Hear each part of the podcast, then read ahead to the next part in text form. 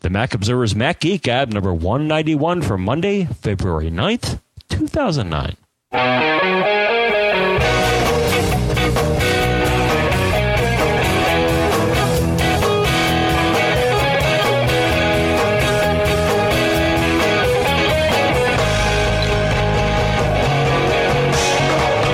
Greetings, folks, and welcome to the Mac Observer's Mac Geek Gab. I'm Dave Hamilton. That's John Braun, and no, it's not Arbor Day. What? that was Pete's question. That's right, It was Groundhog Day, but no more. but no more. I think he, he he still was wrong. I think he's off, man. It's getting warm. At least for me. Uh, yeah, that's you? right. We had we had 50 degree weather yesterday. We uh, we opened all the windows in the house, which is great, airing. Oh, yeah. out. yeah, that's a good thing to Yep. do. So we shake our fist at you, Phil. You're wrong this time. You know, I I, I think we're gonna have to let Phil go.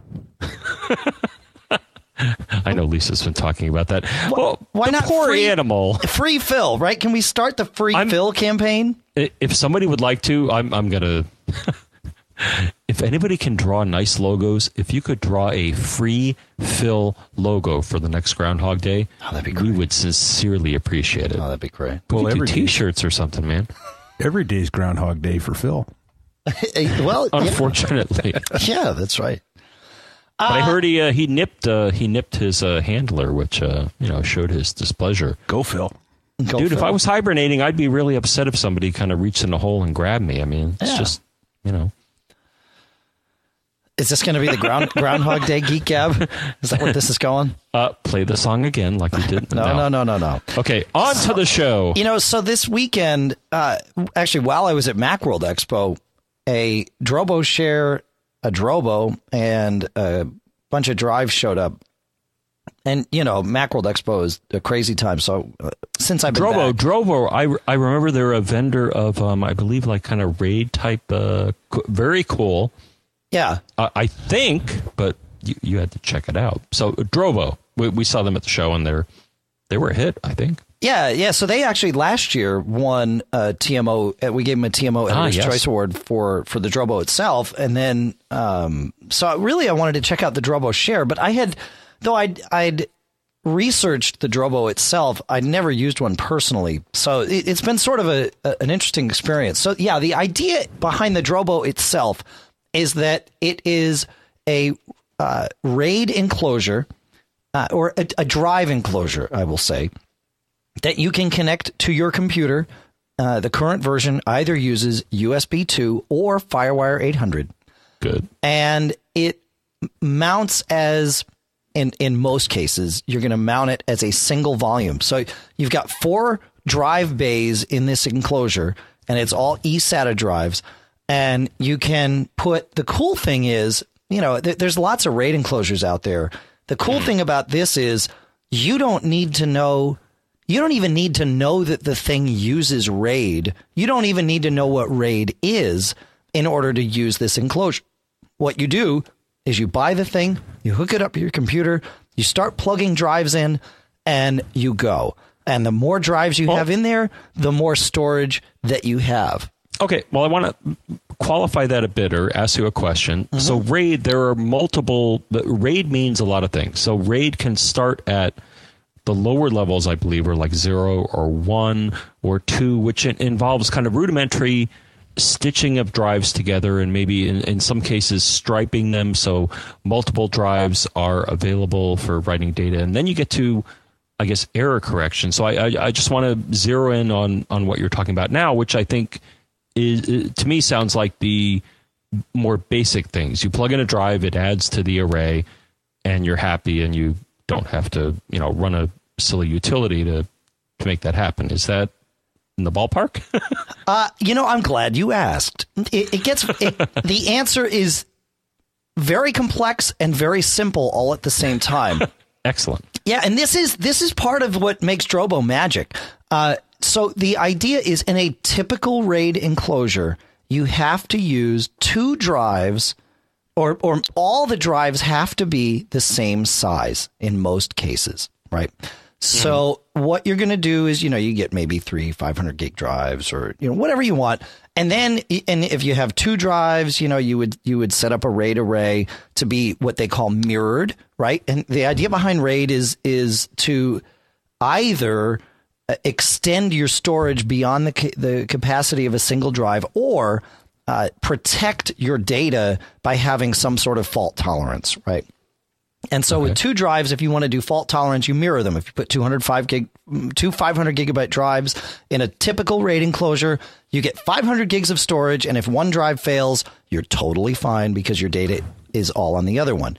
If you have more than two drives, you can use what's called striping, where it starts putting the data across all of the drives. And if you do striping with parity, and I believe I'm getting this right, and maybe you can correct me if I'm wrong, striping with parity provides that error correction uh, that that would allow if you pull one drive out of the array, you uh, can then replace that drive and you won't lose any data because the, the data is striped yes. with parity across all of the drives.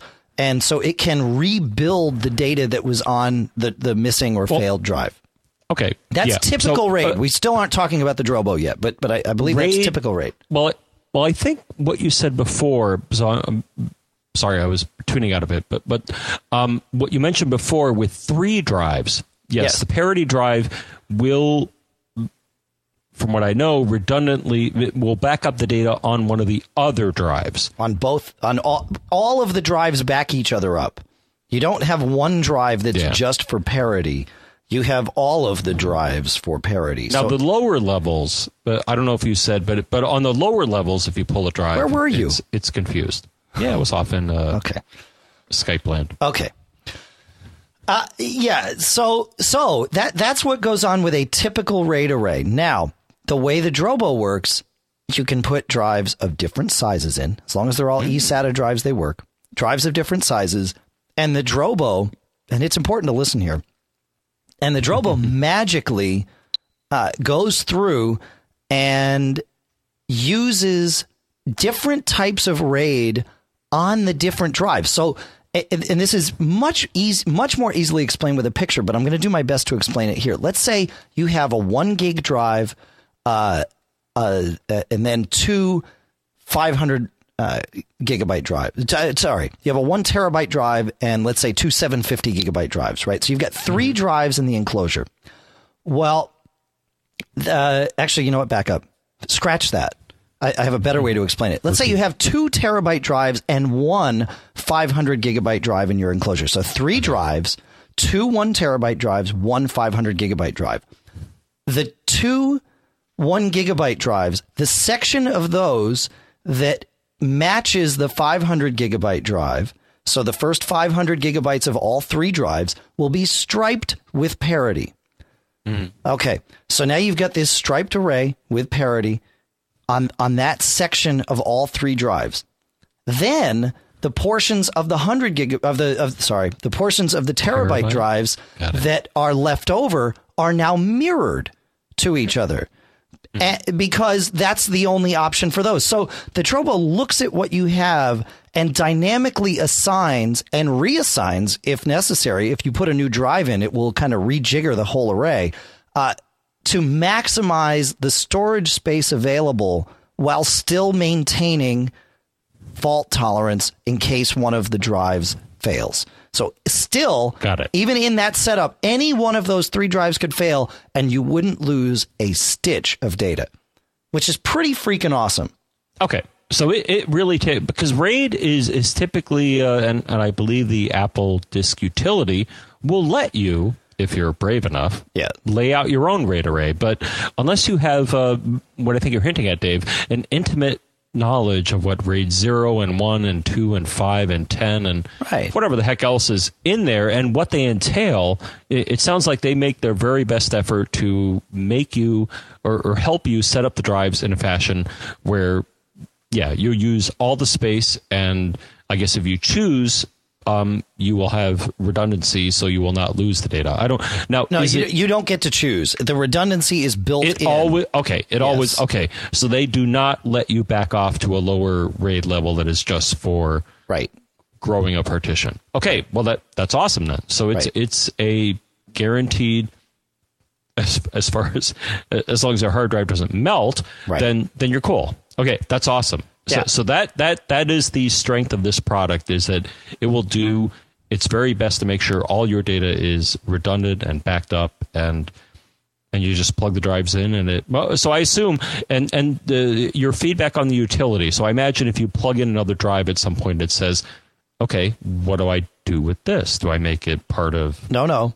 It, it doesn't do a darn thing. Nothing? It doesn't ask you a darn or thing. does it just it, does it just glom that drive onto the capacity and include error error uh, recovery you know all that Yeah. stuff Yeah, Oh. it, that's exactly what it does. Now, there you go Uh, It's that- good, dude It's, it's good cool. to remember, uh, or it's good to know that with any sort of fault tolerance, you do not get to store all of. You don't get the grand sum total of all of your drives available for storage because you need something available for fault tolerance. Right. And the rule of thumb and again, the prior example uh, kind of speaks to this, but the rule of thumb is that you take your largest drive and subtract that from the sum of all the drives, and what you have left is your storage space. So if you have a one gig and two 500 gigs, you're going to have one gig of storage available, but it's going to be backed up. If you have three 750 gigabyte drives, you're going to have about a gig and a half, a terabyte and a half. Okay. So if you, it, it- so I guess what you're saying, if you want to get down to the metal and you want to do the the low level raid stitching, no, you know, kind of city your pants, no error correction thing, this is not the way to do that because it. Correct. I think it's assuming you want to be safe. But if you want to, I mean, there, are people, you know, there there are a couple of geeks out there, I think, who who want to do the the raw stitching thing, which I guess other enclosures would allow you to do, where you could build your own solution. correct. Um, okay, so this is plug and play. Um, you know, very reliable storage. You just pop the drive in, it grows it. You're cool. That's outstanding. So that that's step one. And and as I said, the, the setup is very easy. When I popped a new drive in, I had already configured. You know, I put two drives in. I configured the thing because I wanted to see how it worked. okay, And, do uh, they have a utility or is it transparent? there's a utility. So I put the drives in. You you you launch a utility that lets you set up how you want to set up the Drobo. Now, out of the gate, you're gonna you're defining a single volume that your Mac will see or your PC. It'll work with Windows. And so with the utility, you decide you decide what size you want that volume to appear to be. I chose four terabytes. Now I don't have four terabytes currently in the Drobo, but at some point I may. And so I chose to go that that high. You can go as high as I believe 16 terabytes in the current Drobo utility. So uh, once you did that, and I also through the setup and and through the utility, I put in that, yeah, look, I want uh, an alerts emailed to me, and so I put in my email address. And then when I when I put the third drive in, uh, the Drobo, it, it's got a series of lights on the front. There there's one light per drive, and the light can either be I think red, orange, or or green.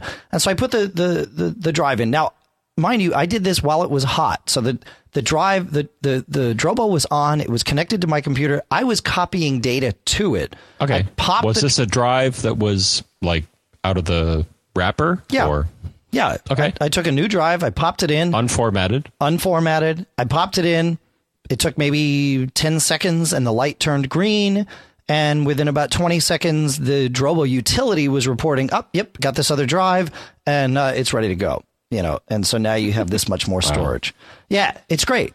And, and, and so, the, and, and I'll speak to the lights on the front of the device. So you've got these, these, these lights that kind of tell you the state of the drives. I think red means there's a problem. Uh, green means everything's good and, and orange or yellow means uh, this drive you should either add more storage here or this particular drive is might be on its way out so you, you know you might want to replace it it's also got across the bottom of the unit a series of blue lights that and I and I know you with with menu meters John you're going to like this there are 10 blue lights that Pete's correcting me here there, there's 10 mm-hmm. blue lights across the bottom that show you in 10% increments how mm-hmm. full your Drobo is. So if two lights are lit, it means that 20% of your available storage is being used. So it's it's pretty cool. So that that's the Drobo. Now, speed is something we need to talk about here because so far it's all been roses here. The speed Yeah, of the Drobo didn't blow me away. Uh, I, in theory, well, some raid, and, and it sounds like they're mixing raids, but in theory, some lower raid levels, the end result is you get a speed boost. That then, of course, you have, and I'm sure you'll comment on this, but the bus speed. So you have bus speed, drive speed, and combined drive speed, and I'll hand it back to you. Yeah, yeah. So it, with this, I don't think it's the drives that are slowing things down. I think it's the the raid technology and and the the, the various different types of raid. Now, I've got three now, three 750 gigabyte drives in the Drobo. So I've got a terabyte and a half, uh, essentially, of storage available, and presumably the three drives are now striped with parity. But speed wise, when I'm copying data to it, it maxes out in that uh, you know 11 to 18 megabytes per second so you know less than more than 100 megabits a second less than 200 megabits a second uh, is is what i get now that's and and i'm st- i'm getting ahead of myself a little bit Okay, here. are you but that's networked? either You're either networked. connected with firewire 800 or networked and i'm going to talk about how i'm networked uh, in a minute here but but initially it was firewire 800 connected direct to uh, intel Mm-hmm. imac and and that's where i was maxed out and the processor wasn't maxed or anything. I mean it was you know de- definitely the speed of the drobo and i, I looked online because it seemed kind of slow to me and i looked online and sure enough that that was sort of the report that i that i saw everywhere so. Uh, so so then I then I, I pulled the other thing out of the box, and that was the Drobo Share. Now the idea behind the Drobo Share is pretty straightforward. It's a little uh, network adapter for the Drobo. You plug uh, the Drobo via USB two into the Drobo Share. And then the Drobo Share has an Ethernet port on it as well. It's actually got two USB ports, so you could plug two Drobos in, and that and that's important to note. Yeah, So the Drobo, okay, does not have an Ethernet port. Mm-mm. Make sure. Okay. It has USB and Firewire. and FireWire 800. That's right. Okay. So Make the sure. Dro- okay. So this. Okay. Go on. Yeah, no, the Drobo share uh, is 200 bucks, and uh, and that then essentially adds an Ethernet port. Now, it adds a whole lot more as well. The the Drobo itself is 500 bucks just for the enclosure with no drives in it whatsoever. Uh, and then this Drobo share is 200 bucks, I believe. I've got that right. Um, and and that it allow adds Ethernet to it, so you can network the thing. Now, that's the cool part. The not so cool part about the Drobo share, Eh, there- and then I'm going to get back to an even cooler part about the Drobo share. So bear with me here. I have an uncool part, but I'll let you go first. Okay. Uh, it does not, it only supports SMB, which is the Windows networking protocol. So it does not natively support Apple File Protocol. This means, in my experience anyway, that it does not show up in the shared list automatically. The only way I was able to connect to it was by going in the Finder to the Go menu, choosing Connect to Server, and then manually typing SMB colon slash slash, and then what I knew to be the IP address of the Drobo. Now, of the Drobo share. Now, the Drobo, the, the Drobo utility, the same utility that I used to set up the Drobo uh, when it was connected to my Mac, found the Drobo share no problem, and I was able to to set it up. Uh, I could even assign it a username and password, which I did. Uh, it's a single username and password for full access to the device, which isn't great, but I think that's pretty common with consumer grade uh, network storage devices, though not all of them. Uh, so, so that's the uh, that's sort of the drawback is that you're connecting via SMB, and you have to do this manually. Now, of course, once you connect once, you can uh, make an alias or or whatever you want, and, and you know connect with a, a double click uh, down the road. But that that was that was sort of the the drawback was this. Oh man, it's not AFP, and so yeah, you know, not so happy. Now I'm gonna I'm gonna get into a little bit more, but th- let's talk about the Drobo. You said you had a question. Well, John. well, well. The one question I had. So, uh, USB two is 480 megabits, right? yep, FireWire is 800 megabits, and gigabit Ethernet is one thousand. well 1,000 megabits. So, uh, would it lead? Uh, it would lead me to believe that it, it could be a bottleneck, perhaps, But because you were talking about performance. if you right? note, if the Drobo is connected via FireWire and only doing a maximum of Hmm. 18, uh, sorry, 180 megabits, Hmm. we're not even getting close to the speed of USB 2, let alone the speed okay. of FireWire or gigabit Ethernet. okay, So, yeah, and and indeed, my speed tests showed no difference whatsoever copying to the Drobo or from the Drobo using uh, via the Drobo share versus FireWire 800, 800 direct on the Mac. It was absolutely the same. It was as though it were connected. So, for for better or for worse, right? The the time the time capsule I should note. Now, of course, the time capsule only has one drive in it. The time capsule uh, was uh, I, I see usually sits in the 20s uh, sometimes you know bumps up into the low third sorry usually see in the 200s in terms of megabits. Uh, sometimes i see it you know push 350 but but i've never seen it push 400 uh, so and I, I think that's pretty common too so. Now, the cool part about the Drobo Share and the real reason I wanted to check all this out, though everything else is cool, and now that I've you know had a chance to play with this thing and and geek out with it a bit, I can't imagine not having it. By the way, uh, but the Drobo Share is uh, um, a little computer essentially that runs embedded Linux, not unlike our hmm. Linksys routers and and all that stuff, right? So what the Drobo folks decided to do was instead of having people hack their way into it, they decided to open it up. And so there are many little what they call Drobo apps that can be installed into the Drobo share, letting the Drobo share be its own type of server. One of those apps is an AFP server. So you can set it up to to talk on the network as an AFP device. Now, the way the server is, it's it's very restrictive uh, in terms of how you have to have your Drobo set up ahead of time. I did get it working a little bit, but it was sort of flaky. It- it, uh, you have to name your Drobo Drobo. You can't name it anything else.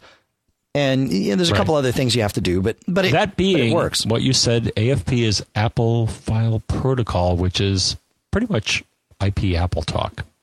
Right. Just for the junior geeks out there. it's how all your Macs, if you have multiple Macs networked together, or if you have a time capsule or, or something like that, it's the protocol that they're going to go ahead and use. So, uh, so there was an app to do that. There's an app to get an SSH uh, terminal session in direct into the uh, to the Drobo share. Uh, there's one. Nice. There's Secure shell. Yep. Cool. There's one to enable jumbo Ethernet frames that they said would Im- improve the speed. I didn't see a whole lot of difference, but I turned it on. What the heck? Uh, there's there's a fire there's there's one called Firefly, which is an iTunes streaming server. So you could copy all your music files onto the Drobo, and then it essentially announces itself on the network as another copy of iTunes out there, and you can stream music from it. Yeah. So there, there's lots of cool there's lots of cool stuff available. Um, I'm hoping to find you know something that uh, that would let you know my TiVo stream direct from it, so that I don't have to go via the, the computer. I mean, there, there's a lot of possibilities out there, and uh, and the Drobo apps make it cool. So that's uh, that that that's definitely something where we're uh, yeah where we're going. You know, definitely going to play with that, and I'm gonna I'm gonna see if it's possible to compile a, a Drobo app and, and how difficult that is. So yeah, Go for it. yeah, it's cool. It's cool. So All right. so that's the uh, that's the Drobo. I want one. It's cool. It's fun. It I have to say it's I'll call them. it's it's expensive. Um, you know, it's I mean it's five hundred bucks for the for the Drobo itself, right? I mean, is that what I said? Yeah, four ninety nine for the Drobo, and then uh, I think I think I said two ninety nine, or one ninety nine rather for the Drobo share. Is that uh, is that right? Pete's saying it's pilot proof. Pete, Pete, you've had one for a while, right? I right? have, and I love it. And I have really gooned up some network drives before and had to go back and try and recover data. I had one using the Reiser file system, and that was an expensive recovery. This thing, you know, once you format the drive once, plug it in, it's just like an extra drive. it like a Mac, it just works. Yeah. It's uh, I've got nothing bad to say about it. Yeah. Yeah, Nice. yeah, it, it, re- it really does. I mean, uh, you know, when I explained it to Lisa, it's like, oh, it, it lets you stack drives together. She's like, oh, well, that, okay. Like, but you don't have to know how to do that. You just plug them in. She said, anytime I want. I said, sure. She said, can I take a drive out? I said, sure. It, you know, it's going to yell a little bit, but it'll, it'll keep working. And you just put another drive in, you're good to go. So, yeah, no, it's, Right. it's cool. Yeah. And the Drobo share. So it's, it's not cheap, but at the same time, for what you're getting, uh, it you know it's unparalleled. You can't get this anywhere else. Um, it just works. But being being able to just take all of any spare drives you have laying around and shove them into this thing and just have it work, it's pretty darn cool. Uh, and and so yeah, it is it worth the five hundred bucks? Well, yeah, because what where else are you going to do this? I use mine for the time machine mainly. I have other stuff on there too, but Yeah. that's where my time machine backup is. You could goof around with this utility and try to figure it out, but Yeah, I guess. Anyway. Good luck with that. I don't think it'll let you break it though. Even with Oh, disk oh, you mean use disk utility to try and figure the Drobo out, or, or No, use disk utility make in a place of it? Yeah, yeah, yeah. Of course, Oh yeah. of course. Yeah, yeah, yeah. So yeah, it's good stuff. It's good stuff. So I'm, I'm looking forward to more Drobo apps coming out and uh, more people doing doing that because I think there's a lot of opportunity there. So it's a it's a fun little thing, and it Nice. and it works. Yep. Uh, I guess we'll uh yeah we'll talk about are we are we done with the Drobo? Do you have any other questions, Sean? gimme. No, I can't. Give me I need- one. I need to keep working with it here. Well, maybe I'll get my own. Okay. Uh, all right. Our first sponsor for this show is Barebones Software with BB Edit. Now, BB Edit 9 has a couple of things going on. Uh, they've added integration with Mobile Me. So if you have a Mobile Me account, you can keep your BB Edit preferences and your entire application support folders synchronized across machines, which allows you to preserve your text factories, your clippings, and more. BB Edit is an awesome text editor. It's I, I use it to build the HTML for our show notes. Uh, you can I use it when I'm editing PHP. Uh, if you if you program in C, Java, JavaScript, it's got profiles for just about every language I've ever heard of. And the way it works is as soon as it realizes what language you're using, it starts doing uh, text formatting and different colors and all that for you know various functions and and tags and all that to really give you a visual representation of what it is you're doing. It's it all happens automatically. Uh, a couple of things in in additional things in BB Edit 9. The find and replace windows are now modeless. It used to be that when you were in BB Edit and you tried to do a, a find, you couldn't leave that find window up and go do something else. You had to finish what you were doing in the find window, close it, and and then you could click on another window. Well, now that's no longer the case. You can leave them up and and and do different things and then come back. If you do a multi-file find, uh, or you've got uh, you know uh, a bunch of files open, you can edit those files right in the results window. So you're not just seeing them; you can edit it now. Huge time saver, and uh, being able to do that and then save works great. So this is BB Edit 9 from barebones.com. It is $125 for an individual license, or if you're upgrading from a previous version, 30 bucks. And if you're a student, it's 50 bucks for a full version. So that's BB Edit 9 from Barebone Software. Is it time to time to move on, John? I'm I'm going back to school. What, Are you are you really? You going to get a PhD? Eh, I mean, no, no. I, I, I was thinking. You know, actually, to be frank, I was thinking of graphic design, perhaps, Really? or journalism. Who Cool. knows? Eh, make life interesting. Cool. Anyways, uh, Gene is, Gene. Gene. Yeah, we have some we have some follow-ups from prior shows. And. Uh, uh, yeah, a couple of them. A couple of follow-ups from a couple of Because you shows. get to shake your fist or wag your finger at us sometimes, yeah, or or yeah, whatever, or whatever or help the community. You got it. Uh, so Gene writes, uh, the discussion about Vista file sharing with Macs brought back memories. All of your theories were most likely wrong, at least to the extent that Vista is out of the box, unable to connect with Mac OS 10. It is Ooh. still true that Vista is unable out of the box to ma- connect with Mac OS 10. We were just wrong in terms of why. Uh, as Gene says, Vista requires and defaults to NTLM version 2 network authentication, which macOS 10 does not use. A registry patch to Vista fixes this. And Gene went ahead and gave us a, a link that will teach you how to do this. It's a very simple registry patch. And Gene says, I use Vista all the time with my Macs, and once patched, file sharing works just fine. This applies to Windows 7 as well. Mm-hmm. Uh, he says one gotcha of most discussions tell you is how to fix for the various business flavors of Vista, which is fairly easy, but the technique is unavailable for the home versions.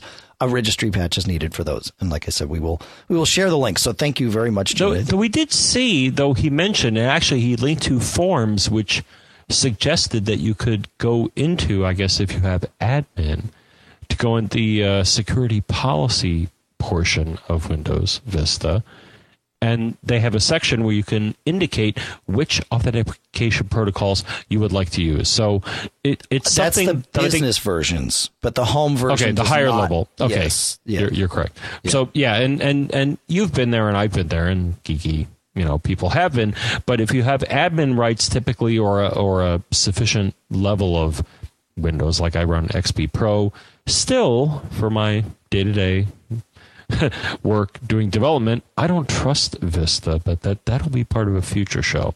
All right. uh, it, shall we move on to Jason? Uh, we shall. Okay. Jason writes uh, regarding your Slingbox Airport wireless bridge discussion near the end of Mac Geek Gab number 190. Thank you, Pete. Apple shows such a setup in uh, knowledge base article HT2044, and we'll put a link to it. The title is Using the Airport Admin Utility to Create a WDS Network with Multiple Base Stations. In the article, there are airport base stations connected as clients, AirTunes sharing, and bridges for a wired client to an existing airport base station network. It does not mention third party Wi Fi networks, but a point to point bridge setup should work. The base stations can connect to existing Wi Fi setups like any client and then simply turn on bridge mode. And and he puts a airport article or knowledge base article HT one seven three one Airport Express how to join an existing wireless network in client mode. So that would be the one to use with your third party network. So uh, thank you very much, Jason, because that uh, that answers not just Pete's question, but we had quite a few people email in and say, "Oh yeah, yeah, yeah, me, me, me." So, well, a question, yeah, maybe not the question. Okay, should we go here? Uh, where are we going? Sorry, folks. I pulled well, a pin on that question and rolled it in. Here it comes. Well, no, no. To me, this indicates you can do the sharing if your uh, Airport Express is part of another network, right? Right. Okay, but but I guess the, the, the question that came up, and maybe we'll we'll follow up on this because I, I have not yet tried it. If you just have an Airport Express, can you share a connected device on the Ethernet port wirelessly? And I think that's still up for debate. Though we've had some people saying, I think you can do that. So again, this is only for wire for an there is no existing wireless network. You're looking to use in in essence your Mac connecting directly to an Airport Express. Correct. But the device on the other side of it is not an internet connection. It is you know a printer. It is or, well, it's it has an Ethernet connection, but not okay. an ISP. So right, it is an Xbox or this or and, and I think we we got to follow. But but we had I think that's questions. I, I don't think we need to in. follow up. I, I think that's mm-hmm. totally doable. You'd have to put the thing in bridge mode and manually assign IP addresses on both sides, and then it would definitely work. Do you think so? Yeah, why wouldn't yeah, it? You're right. No, we, we, talked about it beforehand. Yeah, no, it but, definitely. But we have yeah. two distinct questions. Do you want to extend your existing network, or do you want the Airport Express to be basically a little hub? Mm-hmm. or a bridge. Mm-hmm. Yeah, which is what the name of it is. Right. So, right. Uh, but the answer is, uh, which we got from multiple multiple people, was, "Dude, I do this." So Yeah, but we had one person say an Xbox and another. Uh, so any Ethernet, uh, mostly any Ethernet device can be shared with that. Yep. Cool. Got All it. right. Uh, we will go on to Mr. X, I believe. Yes. Hello, gentlemen. Apologies if this question's been asked many times, but a few episodes back, maybe it was more than a few, Dave mentioned a program that allows him to bring his MacBook home and he plugs into the network. Then, based on the different nodes and equipment on his network, it determines the laptop is at home, and so it automatically sets his home static IP. I'd like to do something like this for my MacBook Pro, so when I go from a client's office to back to my home office, I can I can have it say detect my HP printer and my time capsule and automatically set the correct IP for me. Sorry if this has been asked a lot, but uh, if you could just give me a quick shout in the show as to what that program was, I'd be forever grateful. Thanks, guys. Yeah, you bet. Uh, and and of course that was the audio was stuttering a little bit there, and I think we might still be stuttering a moment here. All right, we let it we let it calm down a bit. Uh, first, I will answer his question, and then I will talk. I will speak about the stuttering. Uh, the uh, the answer to your question, sir, is Marco Polo, and we will put another link in the show notes. But that that's the app that I use. You set a bunch of criteria, and you say, look, uh, if if you find a printer on the network named this, and you see a device named that, and you're connected to uh, this particular keyboard or that particular mouse, then boom, you know, you can believe that I'm on this network. So yeah, it's Marco Polo. Now, about the audio stuttering. I had previous, and it's funny, we were talking about this before the show. We haven't had this issue in a while. And we were talking about it before the show. And, and Pete said, uh, you know, now of course Murphy's Law will, will come and, uh, and get you. And Pete, you were right. Sorry, sorry, man. I'm psychotic. Thanks, man. Yeah. uh, so the uh, the I had initially thought, you know, it was about the time we moved from using a G a, a G4 PowerPC machine to record the show to an Intel uh, iMac to record the show that this problem cropped up. And so, you know, I always thought, well, it's the audio buffers on the iMac. Well, at about the same time, not exactly, but right about the same time, I also went from using iTunes to play the comments to using Yojimbo. Now, iTunes was sharing the library from my MacBook Pro down in my office, and Yojimbo was sharing its library from my MacBook Pro down in the office. So I didn't think much of it. Mm. But there is a notable difference. The one difference is that the audio comments playing in iTunes across the network were not being read from the local drive.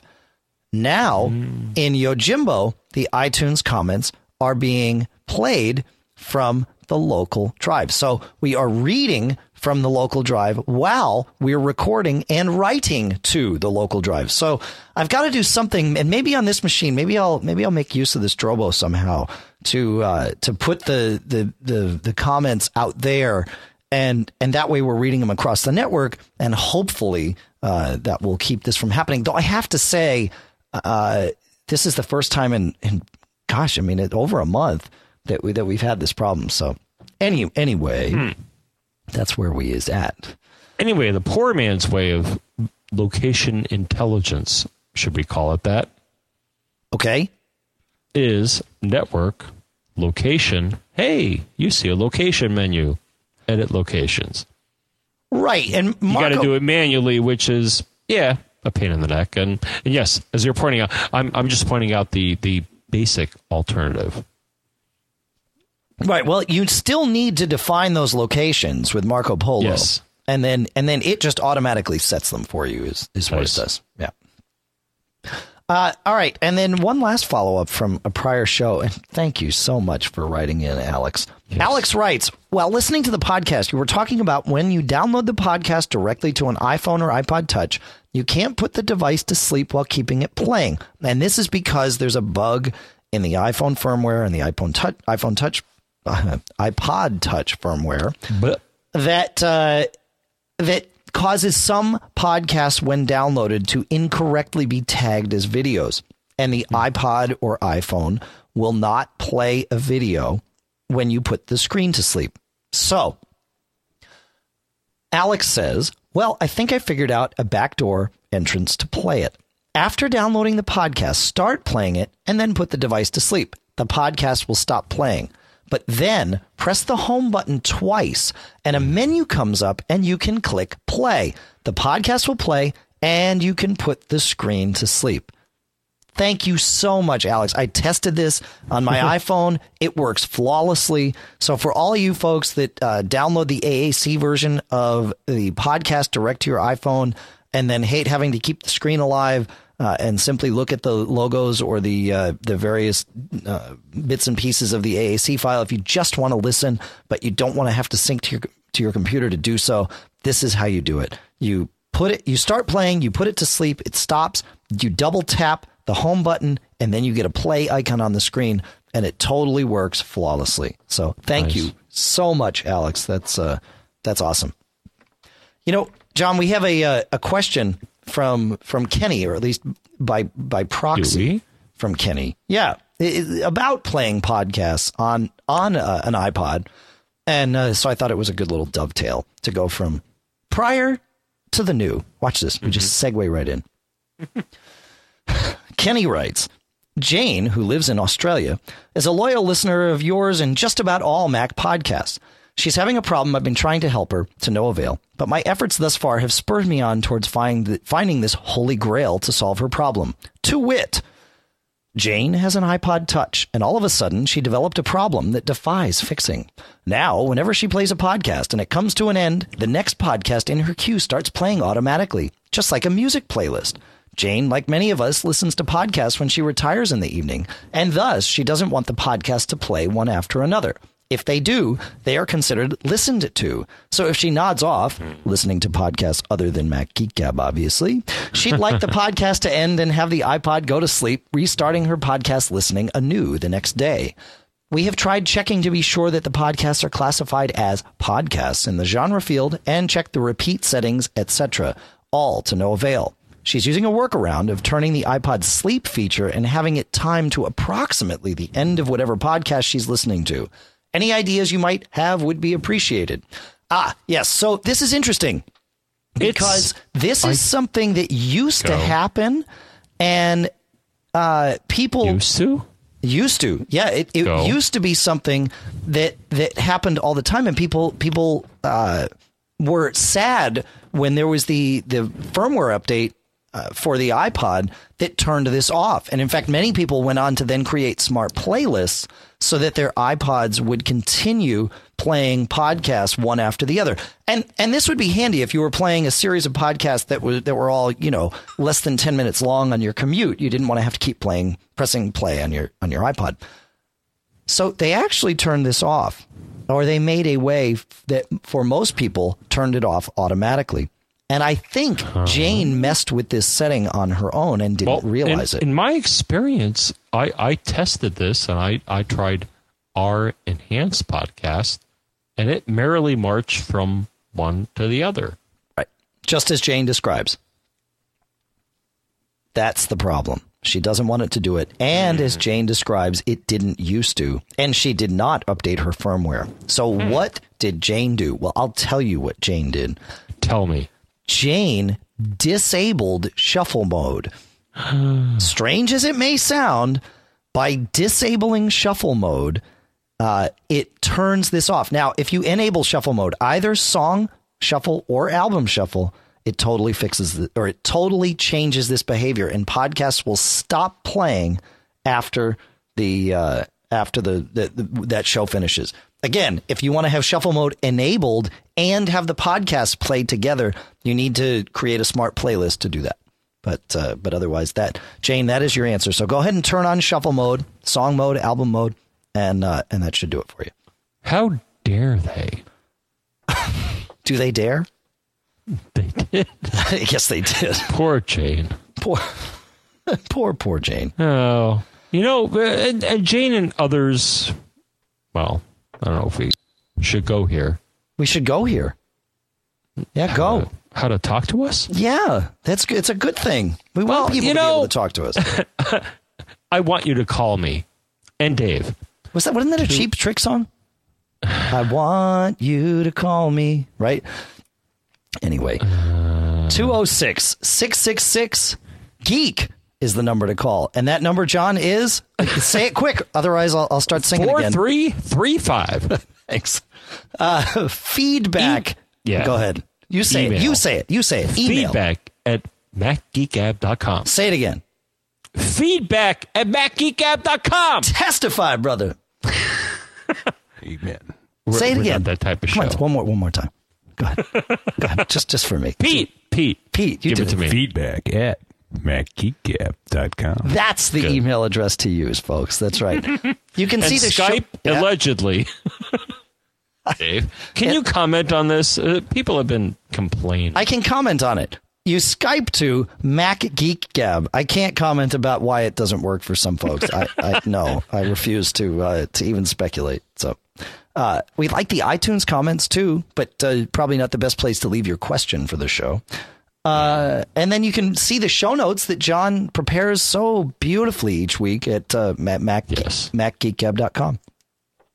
slash. Oh no, no slash. You're right. MacGeekGab.com will get you there. MacObserver.com slash podcast will redirect you around to there. So. Yes, sir. In the show notes, did we talk about that? Yeah. Or the enhanced. Uh, huh? Hmm. What are you talking about? What's next? Okay. Uh, Pete says he has a, a related question. So instead of making you wait till next week, S- sorry, sorry to do that. No, as as far as James, the related question as to the podcast, not to get them to stop playing or to play, but as you know, with one of the latest updates, they changed the order in which they play. Right. Used to play oldest to newest, now newest to oldest. Most people were smart enough to change it. Some of my podcasts haven't changed their episodes. Is there a way to go in and edit that data to change the release time of a given episode so I can get it in the proper order? to change the release time of an episode. Yeah, the publish time or whatever. Can I get Hmm. in that file and change it somehow? Well, let's open up iTunes, shall we? Now, now it's like Mac Geek Gab Live. It feels like I Macworld am. Expo all over Sorry, again. guys. Stump Pete, we're geek. doing a show. Pete's interrupting. It's my job. Uh, huh? No, no, no, no. No, of course you can do get info. Yeah, but that's not going to let you change the the time, the release date of the show. I mean, that's published out there. Yeah, get, you'd have to make the smart playlist, right? yeah. And turn it around, or or like you said, go in and and uh, and and huh? Tried to figure out how to edit the file data, Yeah. and that wasn't working. It was just a, okay. Yeah, I wonder if Somebody out there knows. Yeah, wait a minute. If you do, hang on, hang on. If you do track number, okay. So if you go to in iTunes out to podcasts, and you go to the view menu and go to view options, and then check the track number field, Okay. uh, then you can sort by track number. Oh, I say that you can, and now I lied. Yep. Track number. You lied. Yeah, but you can't sort. Well, there's by also it. get info, that's but right. no, Yeah, they there's a, much- they have a lot of info columns. there. So uh, let's flog Pete and move on. No, no, no. It's it, but the get info doesn't doesn't let you edit that.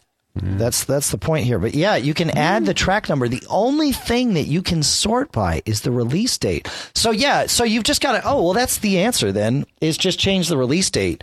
Uh, sort option. Click on the little triangle Up and down. next to release Will date. it change the play order when it hits my iPhone? it should. Okay. I, I'm pretty sure it will. Yeah. So one will be right, and the all the others will be backwards. Right. right. okay. Right.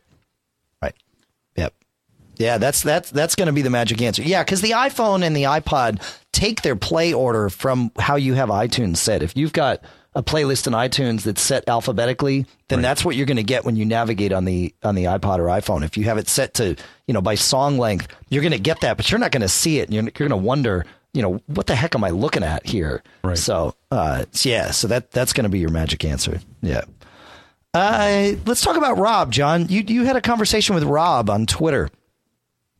Yes, and it was it was a good conversation, and I solved a problem. And the problem. So Rob was saying, um, I got a problem here.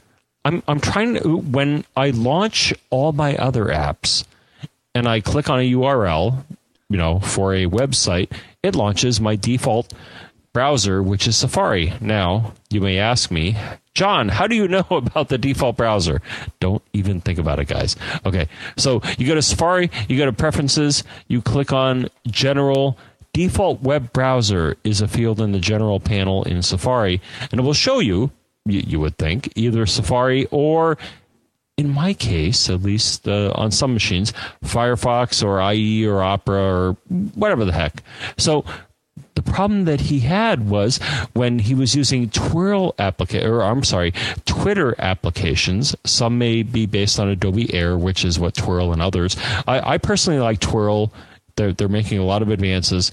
Um, but anyway, so the problem was when he clicked on a URL for a website in uh, Twhirl applications, it would launch Firefox. And he's like, what the heck is this? Because I said my default browser was this. Why are you not listening to me? And the thing is, uh, so I suggested to him, well, dude, check out, um, you know, RC Default app, which is a uh, pref pane that we talked about before.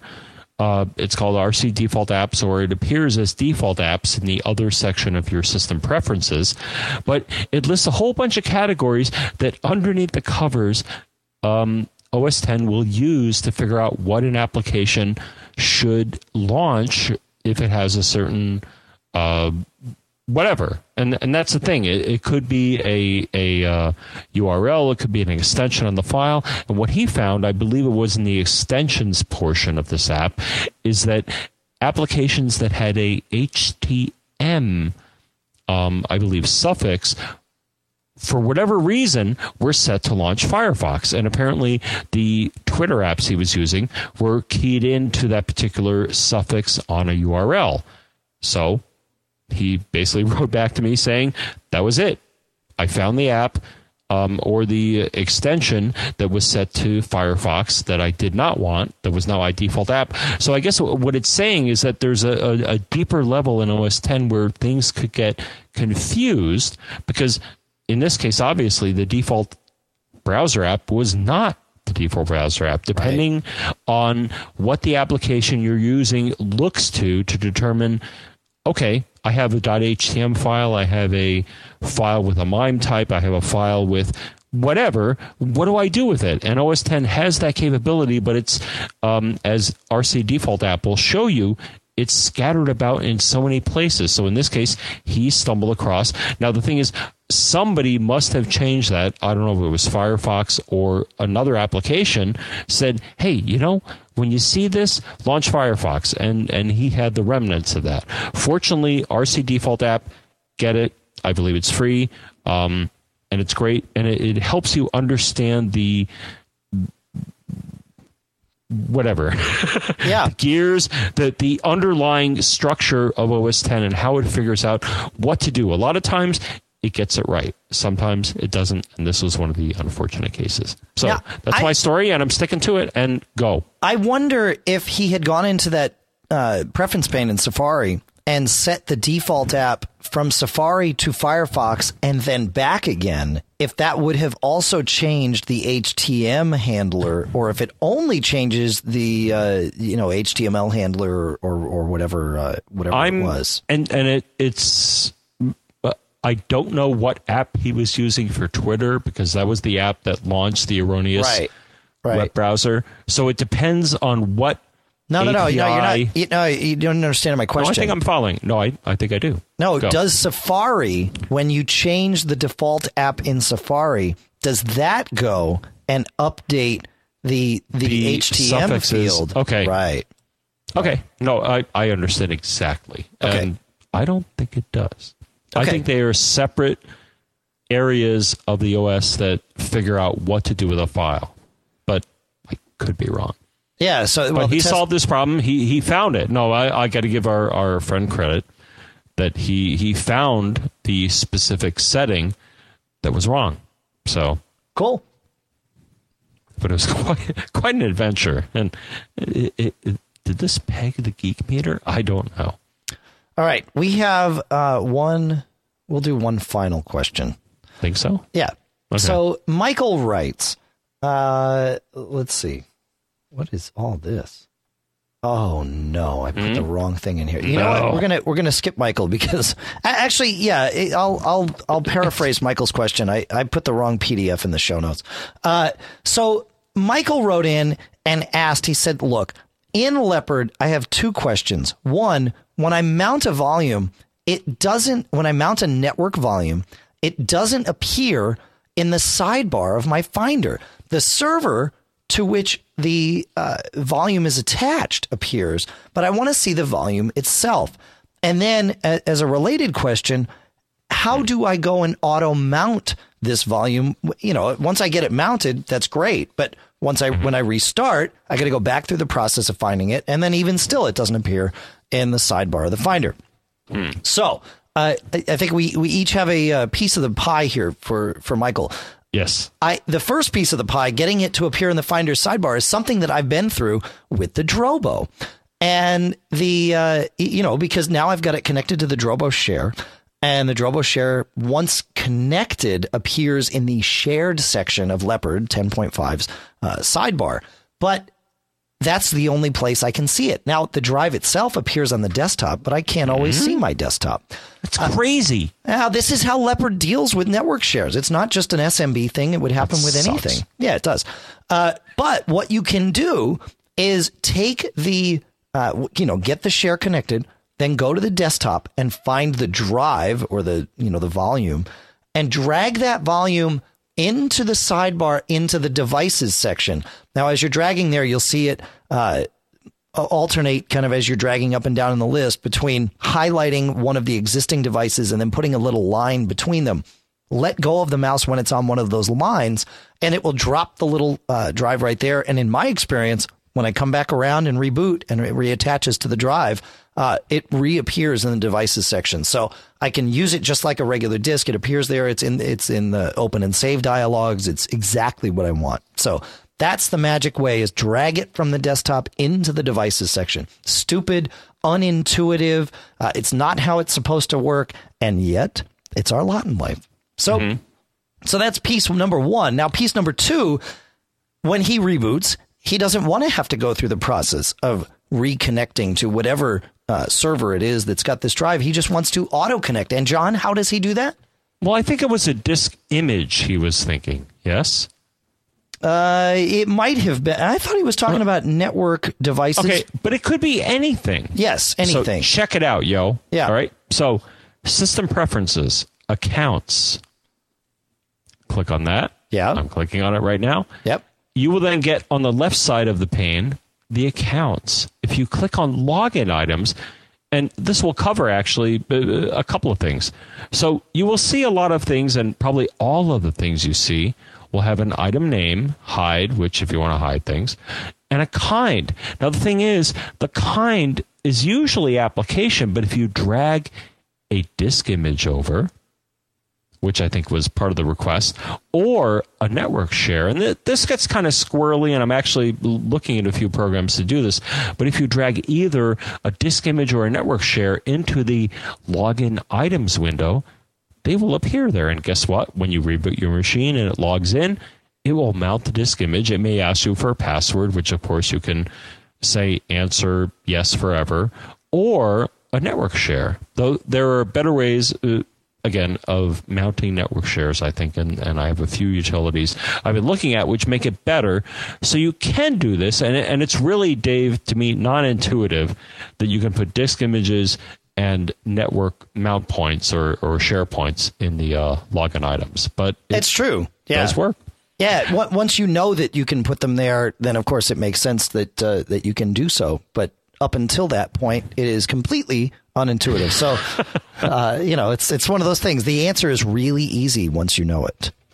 Yeah, because you just and, and I think I tried it once. I dragged over Yeah. an icon and it didn't give me the little, you know, prohibited icon, and I'm like, cool. Well, so that means that it's I can do slightly, that. slightly intuitive, right? If you thought you could do it and then you did it, right? Right. Yep. iPhoneAlley.com and the iPhone Alley podcast available there or in iTunes are the home of Michael Johnston. Uh, and he, of course, has converted this show to AAC for your pleasure. It's not Michael's fault that the AAC show up uh, on your iPhone or iPod Touch as uh, as video files when you download them directly. By the way, it's uh, it's not our fault either. It's it's Apple's fault, and uh, and we're trying to see if CacheFly can change something on their end, but the way they send the files looks pretty good to me. So, uh, and speaking of CacheFly, they do provide all the bandwidth that gets the podcast from us to you. The podcast marketplace this month includes the A5 and A2 desktop speakers from Audio Engine, BB Edit 9 from Barebones Software, PDF Pen 4 from Smile on my Mac, and Notebook from Circus Ponies, all through the Backbeat Media Podcast Network. Do we have anything else to talk about, or are we getting out of here quick? Um, One thing. Yeah? You remember that guy we were following? Again, I hate the Twitter stuff, but oh, sometimes Oh, yeah, we should fun. talk about our Twitter remember, names. Remember our real Sean Handy guy? Yeah. He's a fraud. okay, good. He admitted it to me. Okay. So he was saying, yeah. Anyways, dude, you got your 15 minutes. Bye. Uh, Anyways, Twitter, yes. I am John F. Braun. Dave is Dave Hamilton. Michael is, I believe, Michael Johnston. Pete is Pilot Pete. And That's right. And, and tweet us. And uh, I love Twitter uh, as we did in this show. I, I amazingly solved the problem via Twitter. And It's and you can medium. you can follow uh, Oh, Mac. Observer at Mac Observer at Twitter, you know, at Mac Observer, and then our our deals on the website we rebranded this week to Deal Brothers. Many of you may have seen it, and of course you can follow Deal Brothers on Twitter uh, at Really? Deal at Deal Brothers. Who, who Yeah. are these brothers? Jack and Jim, speak man. to them. Jack and Jim, go speak to the brothers. There's a deal sister there. All kinds of great deals happening. Uh, Sisters? and uh, What? it's all good stuff. So that's uh, and and you can also follow the Dalai Lama. Uh, the, the office. Well, he's of, following a lot of people, which kind of creeps me out, man. the office of the Dalai Lama is OHH OHHDL. So, uh, so there you go. Uh, That's all I got. Yeah, let's get out of here. Yep. What's tonight? 24? 24 Heroes. Big, Big Bang Hero, Theory. Maybe. Yeah, big. I like them, but Heroes. I think yeah, all of them. Oh, the Heroes guy. Yeah, we'll link to him maybe. He he tweets. The uh, mind reading guy, Yeah. Parkman. Yeah. he knows you're gonna do it. And Pete, I'll, I'll say this to the uh, the folks that you mentioned: don't get caught. Made up.